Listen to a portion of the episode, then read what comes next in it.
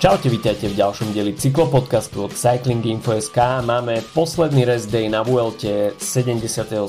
ročníka španielskej Grand Tour no a Remco Evenepoel stále v červenom, hoci teda posledné víkendové dve etapy musel limitovať straty, ale zvládol to s veľkou cťou a stále sa teda ohrieva v červenom drese a ako líder pretekov vstupuje do tretieho týždňa, tak sa pozrieme na posledné tri etapy, čo a ako sa udialo od mikrofónu mikrofónu vás zdraví Adam a Filip. Čauko. No a skôr než sa teda dostaneme k tomu horskému hlavnému chodu uplynulého víkendu, tak čakala jazdcov ešte šprinterská etapa, hoci nebola tak úplne ortodoxne šprinterská, pretože ten záver bol spojený s takými pančerskými brdkami a videli sme tam veľké súboje opozície. Na moje prekvapenie sa tam dosť angažoval Jumbo Visma, takisto takisto aj Ineos chceli tam ochrániť svojich lídrov pred e, nejakými medzerami, ktoré by sa tam mohli vytvoriť v tom závere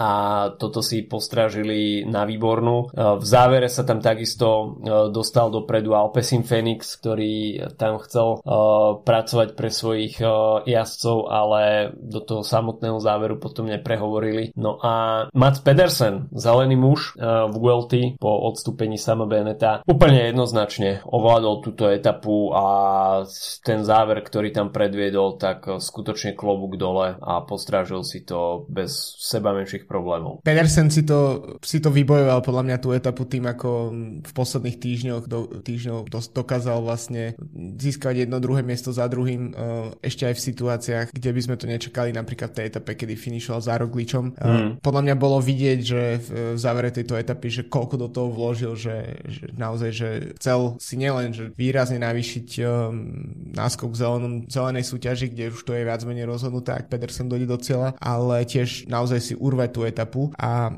to, ako to nebol úplne typický záver, tak, tak, tak ukazovalo vlastne aj to, ako ten nástup Ackermana, ktorý podľa mňa bol netypicky skoro na, na takého šprintera, ako, ako mm-hmm. je mhm. Ackerman. Mm, a povedzme 2-3 roky dozadu podľa mňa by bolo, by sme videli určite viac víťazných etap od Ackermana, teraz ani nevieme, že v podstate v tej, na tej, na tej Vuelte súťaži zatiaľ čo Pedersen je veľmi výrazný. Videli sme to aj v týchto ďalších kopcovitých dňoch, ktoré prišli cez víkend, že sa hodil do úniku, pozberal tam nejaké body, pomáhal tam Kennymu Ellisonovi v úniku v, v sobotu, myslím. Um, takže Pedersen podľa mňa pekne si bere ako keby príklad z tých um, jednak z tých saganovských zelených rokov z Tour France, ale tiež z Wout a trochu um, naozaj univerzálne prístupuje k tým pretekom a vzhľadom na to, aké je už vyrednuté to, to šprinterské šprinterské pole a vlastne ani tí príležitosti nie je nejaké extra veľa pre nich, tak je to celkom uh, príjemné osvieženie, že, že máme takéhoto podstate univerzálneho jazdca, ktorý ešte k tomu mal naozaj potreboval čakať 13 etap, kým, kým tú etapu uh, vyhral, aj keď to v podstate doteraz bol, by som povedal, jeden z uh, dominantných jazdcov v týchto kvázi rovnejších dojazdoch.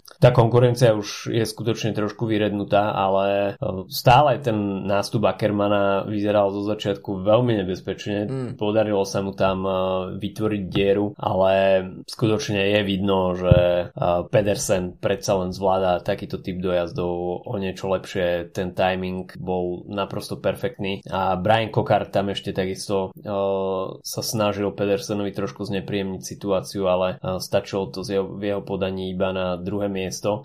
A za ním, keď si pozrieme top 10, tak skutočne v šprinterskej etape na Grand Tour by sme čakali úplne iné mená ale jednak už aj ten trošku oklieštený start list a takisto tento typ dojazdu uh, Roglič nakoniec na 9. mieste.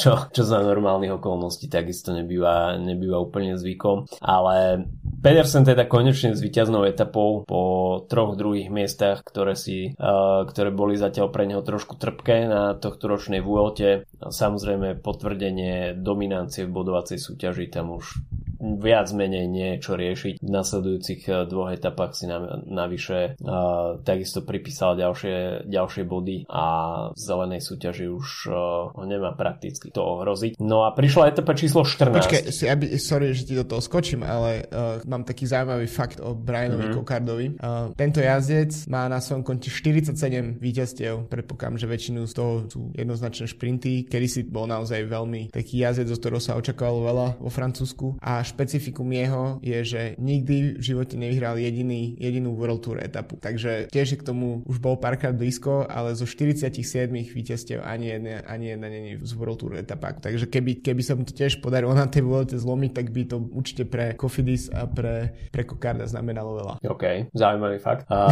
no poďme, poďme k tej 14 pretože tam sa očakávala samozrejme už aktivita GC jazdcov. Uh, náskok Remka Evenepula uh, bol v tej chvíli uh, na prvý pohľad neohroziteľný, ale čakalo sa teda, čo vymyslí Jumbo Visma na čele s Primožom Rogličom. A ten jeho atak nakoniec prišiel a videli sme, že prvýkrát Remko Evenepoel na tohto ročnej Vuelte strácal pôdu pod nohami. A ten Rogličov nástup, ktorý prišiel 4 km pred uh, cieľovou páskou, tak uh, sa zdal byť prípade ostatných jazdcov by som povedal, že by sa dokázali zložiť, ale Remko tam e, ukázal, že je skutočne na tom psychicky veľmi dobré a tá limitácia strát si myslím, že dopadla v jeho podaní nad očakávania. Ja by som povedal, že to bol jeden z, ako z najväč- najlepších ukážok toho, ako sa to dá robiť, že v prípade uh, Grand Tour lídra, uh, pretože toto je presne situácia, ktorú ja som očakával pred možno dvoma týždňami alebo tak, keď sme sa bavili pred Vueltou, že ak aj sa dostane do červeného, tak, tak takýto kopcovitý dojazd a takáto stresoidná situácia ho v podstate môže pripraviť o to, o to celkové víťazstvo. A samozrejme ešte nič nie je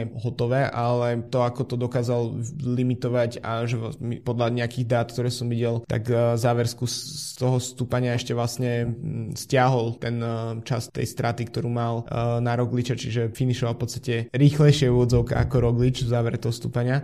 Um, bolo to naozaj uh, ukážkové podľa mňa, pretože myslím si, že po tejto etape sme viacerí si asi hovorili, že toto môže byť začiatok konca, ale v podstate hmm. pre Remka, a, ale v podstate ten narratív toho, že um, ako, do, ako to na, naozaj že perfektne od, od, vylimitoval, odlimitoval, alebo akokoľvek predponu použijem, tak, uh, tak sa potvrdil vlastne v, v včerajšej etape v nedelu, že, že opäť bol dropnutý, ale opäť to proste zajazdil super, nenechal sa proste tým vykolajť, išiel si vlastné tempo a v konečnom dôsledku um, aj napriek tomu, že v tejto etape stratil um, koľko to je v podstate takmer minútu 50 sekúnd, tak, um, tak uh, ne, nenaštartoval to asi taký akože začiatok konca, ako sme očakávali, že vlastne v, t- na tej, v tej etape nedelu na Sierra, Sierra Nevada, že bude, že tam proste vybuchne a spraví tam proste Simona Jejca z hmm. Gira z 2018, kedy proste jeden deň na Proto Nervosa, alebo ako sa volá to stúpanie, tak tam stratil pár sekúnd a potom na druhý deň stratil pol hodinu.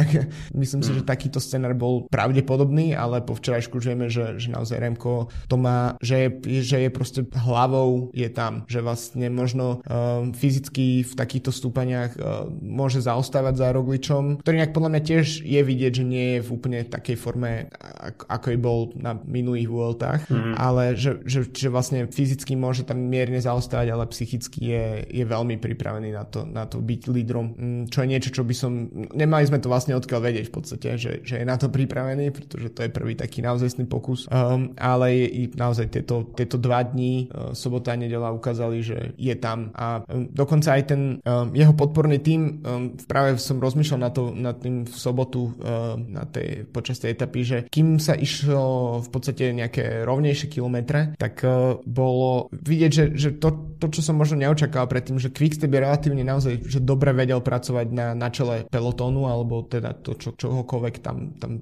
zostalo a relatívne dlho a, mm-hmm. a potom v podstate som si hovoril, že vlastne tie skúsenosti, ktoré oni naberali rokmi uh, pri stiahovaní proste unikov v šprinterských etapách a pri tom, čo robia v belgických klasikách a podobne, tak uh, tá skúsenosť sa dá vlastne svojím spôsobom aplikovať aj do, uh, do tohto ťažšieho terénu. A napríklad vo včerajšej etape uh, by som povedal, a to už trošku predbieham, že, že Jumbo bolo oveľa lepšie zorganizované. Včera Jumbo vyzeralo, že je proste pripravené totálne spraviť najväčšiu anarchiu na tej etape a nakoniec mm. uh, podpadávali jeden za druhým proste mm, domestici Rogličovi a v, keď došlo k najťažším stúpaniam, tak Roglič a Venopolom boli spolu bez tímových kolegov uh, na stúpaní, čiže uh, v končnom dôsledku to nejak výrazne nezamiešalo karty. Takže ešte aj ten slabší tým zatiaľ si radí v dosť pohode, by som povedal. No ešte, aby sme uzavreli tú 14 tak uh, Richard Carapaz sa dočkal druhého etapového víťazstva a Carapaz hoci teda nehra prvé husle uh, v GC a ani teda v rámci Ineosu, tak uh, skutočne dve víťazné etapy, veľmi prestížne.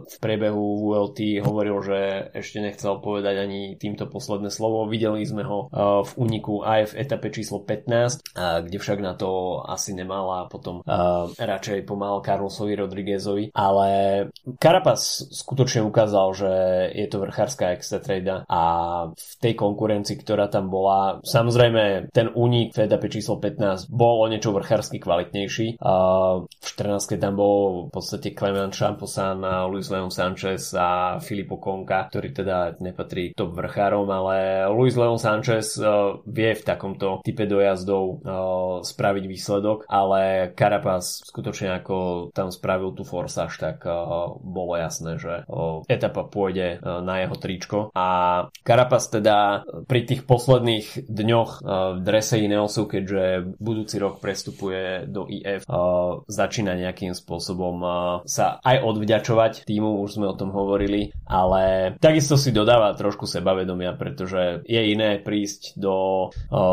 nového týmu pozícii vyhasnutej hviezdy mm. a je iné prísť v podstate ako GC líder, ktorý pokiaľ to nevíde um, v celkovej klasifikácii, tak je aspoň schopný priniesť týmu uh, zo pár výťazných etap. A, na, a keď uh, zase skočím do tej etapy včera, tak opäť bol v úniku a keď uh, už bol stiahnutý a bolo jasné, že nebude jazdiť o tretiu etapu, tak veľmi, veľmi dlho pomáhal Carlosovi Rodriguezovi, ktorý bol dropnutý vlastne. Čiže bolo naozaj vidieť, že napríklad keď si to porovnáme s, neviem, že, že či, či v UAE vedia, že Almeida a Ayuso sú tímoví kolegovia, alebo či to sú nejaké dva týmy, ktoré sú, ale to je mi príde, že um, tento tým je absolútne, že dysfunkčná rodina proste. Um, Almeida si jazdí úplne v samostatné preteky um, a um, Ayuso si jazdí samostatné preteky vlastne a tak to aj potom mňa vyzerá trochu. Um, a v, ale zatiaľ čo pri Ineose naozaj bolo vidieť, že, že proste Carapaz, uh, aj keď bol dropnutý, tak nenech, proste do momentu, dokým v podstate došiel um, až do tak, uh, až kým sa mu zastavili nohy, v podstate bolo vidieť, že, že to tam skoro napadlo dosť voditeľ v momente, keď ho vyplo, uh, ale mm. ťahal tam kilometra, by som povedal, možno nie kilometre v kopcu, ale niekoľko určite minút uh, veľmi dôležitú prácu tam odrobil pre, pre Carlosa Rodrigueza, takže to tiež je podľa mňa viditeľné, že um, si ako keby robí tiež trochu dobré IPR pred uh, tým plánovaným prestupom, ale myslím si, že zaslúžené, že, že to, že potvrdzuje to tiež to, o čom sme sa bavili, že um, na veľte často, keď má niekto formu, tak sa mu podarí uťať aj dve etapy alebo viac, uh, tak ako tento rok je J. Wine, tak uh, Carapaz je na dobrej inak ceste v nejakých tých uh, zvlnených etapách v treťom týždni kľudne si pre seba urvať ešte ďalšiu etapu a ak nie, tak je vlastne výborným tým takzvaným tým satelitným jazdcom, ktorého pošlú do úniku a potom v momente, kedy dojde k tej GC explózii a vlastne tam jak pukance pukajú tí jazdci z, z úniku a dobieha ich čelná skupina, tak uh, sú tam ako keby k dispozícii na, na pomoc. Takže to je podľa mňa, povedal by som, že Ineos napriek tomu, že sa im nedarí úplne túto, že, že im vypadol Sivako, že Gegenhard mal slabšie dni um, a Carlos Rodriguez um, je, zdá sa, akože šikovný, ale ešte príliš mal, mladý na to, aby bojoval naozaj o, o víťazstvo ešte v celkovej generál, v generálke, tak uh, robia uh, naozaj si dobrú tímovú robotu. No, tých satelitných uh, bolo včera pomerne dosť, pretože Rohan Dennis aj Sam Omen uh, tam boli za tým Jumbo, uh, už spomínaný Carapaz a Quickstep tam mal Fausta Masnadu a Luja Ferveka. Uh, takisto sme videli vpredu uh, Rigoberta Urana, Brandona uh, uh, Juga Cartyho, takže veľmi nebezpečná vrchárska dvojica IF a Mark Soler s Brandonom McNultym, ale ako si už spomenul, tak uh, UAE, tak tí si jazdia dosť pánkačské preteky, každý si tam jazdí na seba, absolútne trošku pre mňa nepochopiteľné. Keď si zoberieme tú organizovanosť UAE z Tour de France a porovnáme si ju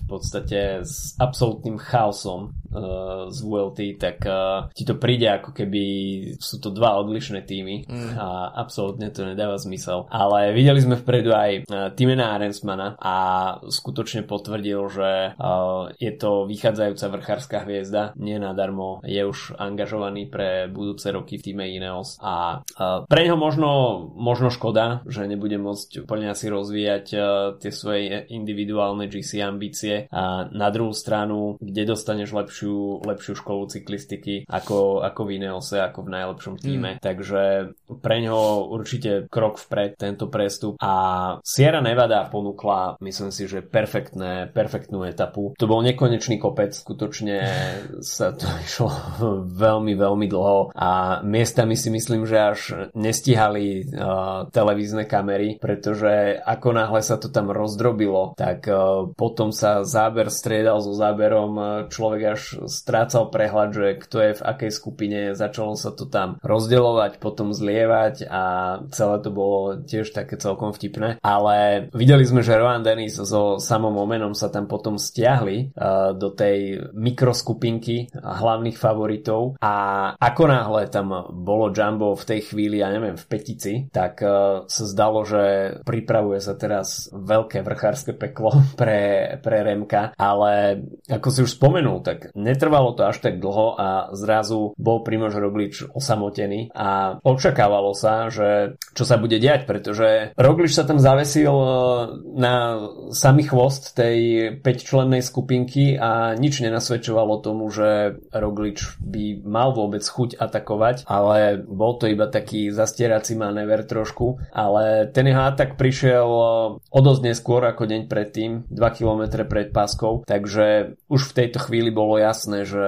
nezíska nejaký extra veľký čas a tých 15 sekúnd, e, ktoré mu tam cinkli e, na cieľovej páske, tak e, OK, je to posun vpred, a, ale Remko znova ukázal, že absolútne nepodlahol panike a išiel si tam svoje, svoje konštantné tempo a v podstate táto strata ho nemusí nejak mrzieť a stále aj po etape číslo 15 má na Rogliča cez minútu a pol. No a presne v situácii, kedy zdá sa, že keď, takto, keď v kráľovskej v podstate etape alebo v niečom, čo očakávame, že, že je najviac kopcovitá um, etapa práve po mne celej, um, alebo s najťažším celovým stúpaním práve po mne etapa celej VLT, tak uh, keď sa mu tam podarilo získať 15 sekúnd, tak neviem, či vlastne bude mať Roglič naozaj ešte nejak extra veľa príležitostí v tom hmm. treťom týždni získať nejaký čas. A, a že áno, teoreticky videli sme v, uh, v sobotnej etape, že získal minútu a teda to už, keby získal v ďalšej nejakej etape na Remka minútu, tak už si myslím, že to začne byť reálnejšie, ale zatiaľ momentálne Remko to proste od, odšefoval v podstate, že, že naozaj stratiť 15 sekúnd v tejto etape v kontexte toho náskoku, ktorý mal ešte v piatok je nič.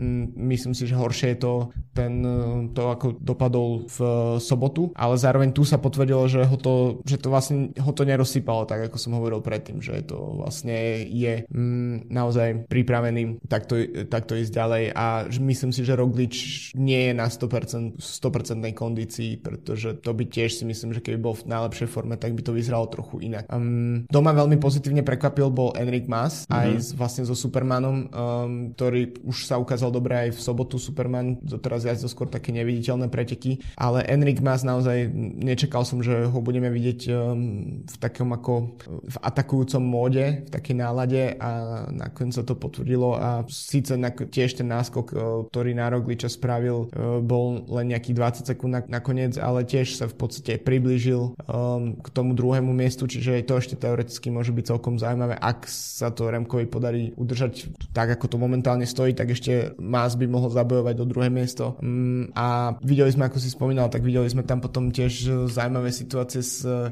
UAE týmom, s mm-hmm. Almeidom a Ajusom. Keď si to spomínal, tak uh, mi akurát napadlo, že pred pár dňami som dopočúval uh, nemecký podcast uh, o Janovi Ulrichovi a tam som sa dozvedel zaujímavú vec, ktorú som nevedel, že v roku 95, kedy štartoval Ulrich na svojej prvej túr, tak uh, Telekom tým uh, vtedy dostal pozvánku ako divokú kartu a dostali ju uh, ako kombinovaný tým s, ešte s jedným iným talianským týmom z Zega Mobili, čiže mali 9 jazdcov a boli rozložení, že 6 jazdcov z Telekomu a traja jazdci z toho talianského týmu. Takže a takto museli napríklad odjazdiť aj spoločnú tímovú časovku. Čiže vlastne to situácia, ktorú si absolútne nevieme predstaviť. Už myslím, že to, že máš reprezentačné týmy občas na pretekoch, tak uh, robí do, dosť chaos a toto je že úplne uh, absurdná situácia. Tak mi to tak napadlo, že či UAE náhodou nie je takto poskladaný, že, že, že vlastne je to, máš tam, máš tam niekoľko miestenok a ty si ako jednotlivec si, si proste si vybereš, že ktoré preteky štartuješ. Um, uvidíme, no. Myslím si, že Almeido, Almeidovi trošku nesedí to, že prestúpil ako potenciálny GC líder do týchto,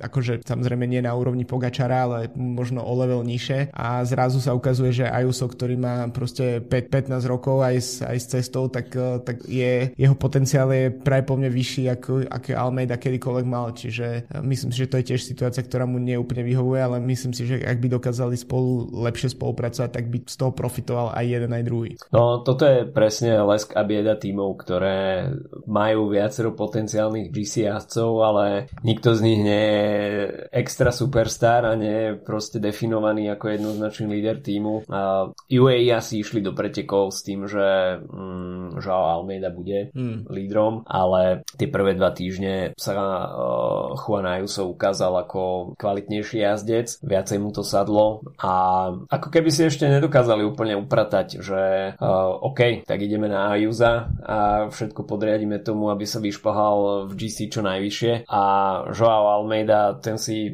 ide stále proste na vlastné triko. Áno, je v top 10, ale predsa len e, pred tým ako UAE by nemal byť podľa mňa cieľ mať dvoch, troch jazdcov v top 10, ale mať minimálne jedného jazdca na podiu. Takže, no, jasné.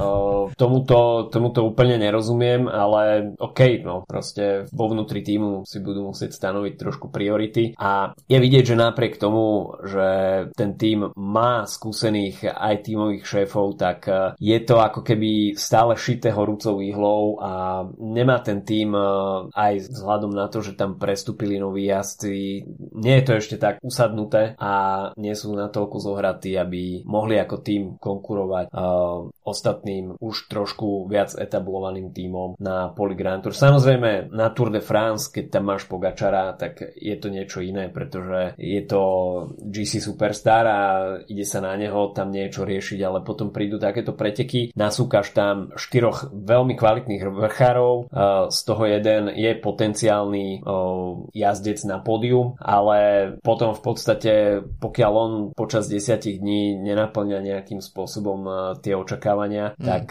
zrazu si každý začne jazdiť na vlastné triko a snaží sa robiť výsledky. Takže je to trošku škoda pre, pre UAE, ale samozrejme poučenie pre nich do budúcnosti a určite majú na čom pracovať v zime. UAE je proste tým, ktorý má v, to, že má Pogačara, tak je pre nich akože obrovské šťastie a e, inak bez neho by to tiež bola taká trochu taká dysfunkčná rodina, taký Movistar práve po mne v malom. Uh, mohli by sme pozerať o nich dokumenty. Uh, ale tým, že Pogačar je tiež uh, taký ako keby um, taká osobnosť, ktorá je vlastne sympatická, hej, aj ktorý sa aj tým mm. jeho správaním, aj prístupom k médiám a k ľuďom a k spolujazdcom a podobne, tak uh, mi vlastne robí veľmi pozitívne PR tomu týmu, ale práve po mne, keby, keby sme videli, ako to vyzerá v, v autobuse UAE teraz na Vuelte, tak uh, neviem, že či, či vlastne sa Ayuso a Almeda, či si vymenia nejaké slova.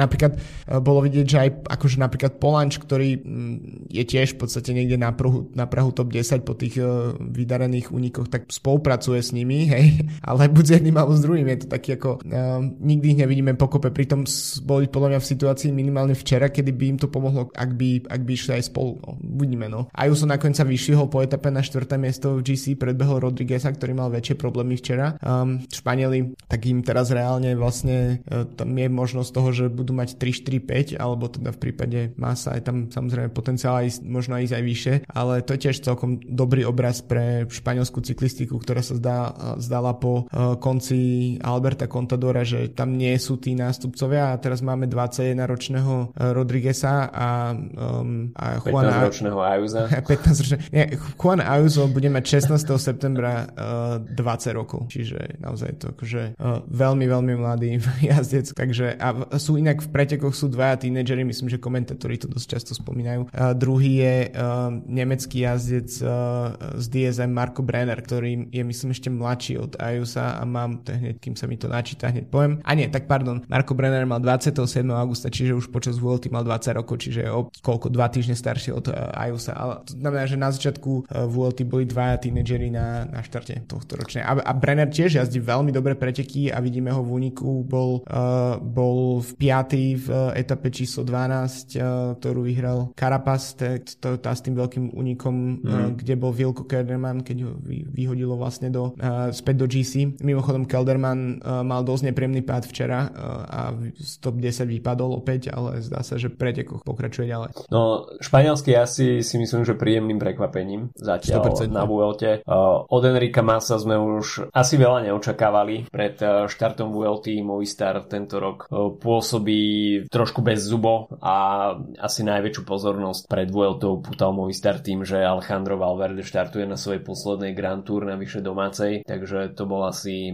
hlavný ťahák španielského týmu na Vuelte, ale Enrik Mas zatiaľ pôsobí veľmi sympaticky hmm. a to pódium v jeho, v jeho podaní je viac než reálne a uvidíme, že či pripraví Rogličovi ešte nejaké horúcejšie chvíľky a posnaží sa vyšvihnúť ešte o priečku vyššie. A, no a Juana, Juana Ayuso s Carlosom Rodriguezom, tak tí takisto uh, sú príjemným prekvapením. Asi nikto nečakal, že budú to oni z UAE, respektíve z iného sú to, bude, budú ťahať svoje týmy a zatiaľ na konci druhého bloku uh, budú okupovať štvrtú a piatú pozíciu. Takže Remco Evenepoel uh, počas posledného rest day stále v červenom drese minúta 34 sekúnd na Primoža Rogliča Enrik Mas na treťom mieste stráca 2 minúty a 1 sekundu. No a skôr než sa pozrieme na to, čo nás čaká v nasledujúce 3 dni, tak si dáme malý coffee break. No a tento týždeň, um, tak ako aj v posledných um, PM uh, Honduras Jeruzalem Geisha, um, teda kávu, o ktorej aj Peťo Sabo z hlavný kávičkár z kofeínu um, rozprával v jednom z tých uh, spotov, ktoré sme spoločne pripravili pred, počas Tour de France. Um, na tejto, um, keďže boli priamo z kofeínu naštíviť uh, farmára Joseho uh, v Hondurase a videli, ako sa vlastne táto káva zbiera a uh, pripravuje. Um, zaujímavosťou na stránke kofeínu, ktorú som si prečítal dnes, uh, je, že um, dostali už reklamáciu, že zrna tejto kávy um, z odrody gejša, že sú uh, nepekné, že sú flakaté a že to vyzeralo, že je káva zle upražená, ale že vlastne je to, inak ja som si nič také nevšimol, ale príde mi to ako zaujímavé. Je to káva, ktorá um, je z divoko rastúcich kávovníkov od rody gejša, ktoré rastú v pralese, takže rôzne sa tam rozmnožujú a vznikajú tam nové uh, hybridy, um, tak ako to máme s covidom teraz uh, v tejto, tejto káv, týchto kávovníkov, takže vlastne tým, že je to naozaj že uh, zlona prírody v podstate uh, zrna, tak, uh, tak každý vyzerá možno trochu inak, um, ale inak um, tiež um, je to Adamová obľúbená káva, takže ak potrebujete nejakú referenciu, tak uh, Honduras Jeruzalem Geisha od Kofeín, ktorú môžete nájsť na Kofeín.sk v niekoľkých uh, rôznych verziách. Um, odporúčame každú jednu z nich a uh, ďakujeme Kofeínu za to, že nás, že nás takto poháňa po, počas celého roku. Tak uh, Honduras Geisha, tak to je symfónia uh, pre chuťové bunky. Naozaj uh, moja, moja najobľúbenejšia káva uh, z kofeínu a momentálne uh, takisto po dva a pol ročnom odolávaní ma uh, stiahol do svojich drápov COVID. takže, takže všetko takže, dáva zmysel, keď čo som hovoril. Presne tak, takže ale našťastie rôznorodé mutácie už spôsobili to, že po včerajšom dni, ktorý bol veľmi zlý, tak dnes už je to o dosť lepšie. Takže teším sa po skončení nahrávania, ako si dám znovu kávu, keďže včera nebola moc chuť, ale dnes, dnes je nový deň a, a, a po skončení nahrávania sa pôjde na to. OK, uh, poďme sa pozrieť teda, čo nás čaká nasledujúce 3 dni. Uh, Forest Day, rovinatá etapa, organizátori boli uh, trošku milosrdnejší uh, na začiatok 3. týždňa a v Tomares bude finišovať etapa po 189 km. Uh, na záver uh, si tam organizátori pripravili také 2-3 malé brdky, ktoré by mohli spôsobiť trošku chaos a určite šprinterské týmy, ktoré budú mať záľusk na túto etapu, si budú musieť e, posledných 10-15 kilometrov veľmi e, pozorne postrážiť, pretože vzniká tam takisto priestor pre jazdcov, ktorí by chceli prekvapiť hlavné pole a ten záver bude skutočne zaujímavý a nebude to teda klasická šprinterská etapa s úplne rovinatým záverom, ale môže tam vzniknúť nejaká prekvapivá situácia. Etapa číslo 17, tak tam má kopcovitý charakter, finišovať sa bude na vrchole stúpania druhej kategórie uh, Monasteiro de Tentudia, uh, dĺžka 10,3 km, priemerný sklon 5%. Uh, tie najprvšie pasáže budú v prvej tretine kopca, potom príde také miel, mierne zvolnenie, dokonca aj mierny zjazd na chvíľočku a potom tie, tých záverečných 5 km tak budú sa tam pohybovať sklony od 7 do 8% a myslím si, že toto nie je typ uh, etapy, ktorá by mohla zamiešať uh, GC, pretože uh, to stúpanie nebude nejakým spôsobom uh, extra dlhé a, a takisto aj tie sklony nebudú prúdke na to, aby tam jazdci chytili nejakú vážnejšiu krízu, ale v etape číslo 18 tak uh, tá bude mať uh, oveľa zaujímavejší záver, pretože po 192 km sa bude finišovať na stúpaní prvej kategórie Auto de Piernal. A predtým ešte jasi budú v podstate jasi absolvujú toto stúpanie dvakrát, takže uvidíme dve stúpania prvej kategórie v posledných 40 kilometroch. A dá sa povedať, že ten priestor na regeneráciu z toho prvého stúpania nebude úplne veľký, pretože po zjazde a pár kilometrov uh, rovinatého profilu sa bude opäť stúpať. Takže ten záver, pokiaľ budú chcieť uh, jednotlivé týmy uh, získať čas na svoju konkurenciu, tak si myslím, že toto je etapa, v ktorej sa dá niečo spraviť. Ja by som ale možno typol, um, ale je to skôr možno tak ako, že dúfam, ako to, že to naozaj typujeme, že sa možno niečo bude diať už aj v tej etape číslo 17, lebo tak z, z psychologického hľadiska um, videli sme uh, tiež v minulých rokoch, že častokrát rozhodovali, aj nejak špeciálne na Vuelte, uh, že rozhodovali etapy, um, ktoré na prvý pohľad neboli také, ako napríklad bola čajšia Sierra Nevada, že proste na, týmy sa na ňu pripravujú v podstate celý rok, odkedy vedia, že sa tam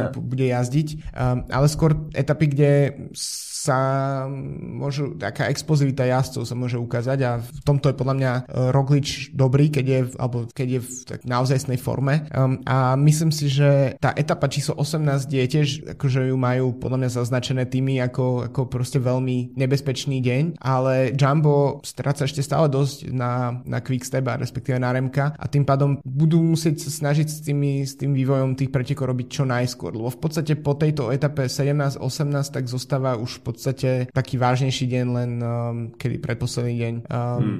pri ETP číslo 20 a to už nie je akože veľa času na to, akože stále ten, ten rozdiel časový je dosť veľký, takže ja naozaj dúfam a trochu typujem, ale hlavne dúfam, že sa niečo bude diať už v tej etape číslo 17, ako hovoríš, ten profil nie je, nie sú to nejaké mimoriadne ťažké stúpania, ale ten, to, že sa tam dosť často mení, um, menia sklony uh, a ide sa hore dole v podstate po nejakých menších stúpaniach, tak by mohlo teoreticky pomôcť, aby sa to nejakým spôsobom došlo k nejakým anarchistickým spôsobom jazdy, čo by bolo veľmi, veľmi príjemné. A pri tej etape číslo 18 si myslím, že to už uh, to je naozaj, že v podstate miesto, kde sa bude Quickstep, uh, pardon, kde sa bude Jumbo snažiť spraviť to, o čo sa pokúšali včera. A, to de, teda tam ísť celým týmom, dostať proste, izolovať Remka, dostať ho do problémov, ale nakoniec uh, včera to proste im rovnako nevyšlo, ako, ako to zvyčajne vidíme, ale tu, tu proste sa budú snažiť spraviť také taktiky, ako sa im darili uh, na Tour de France počas, um, počas toho, ako Jonas Vingegaard proste s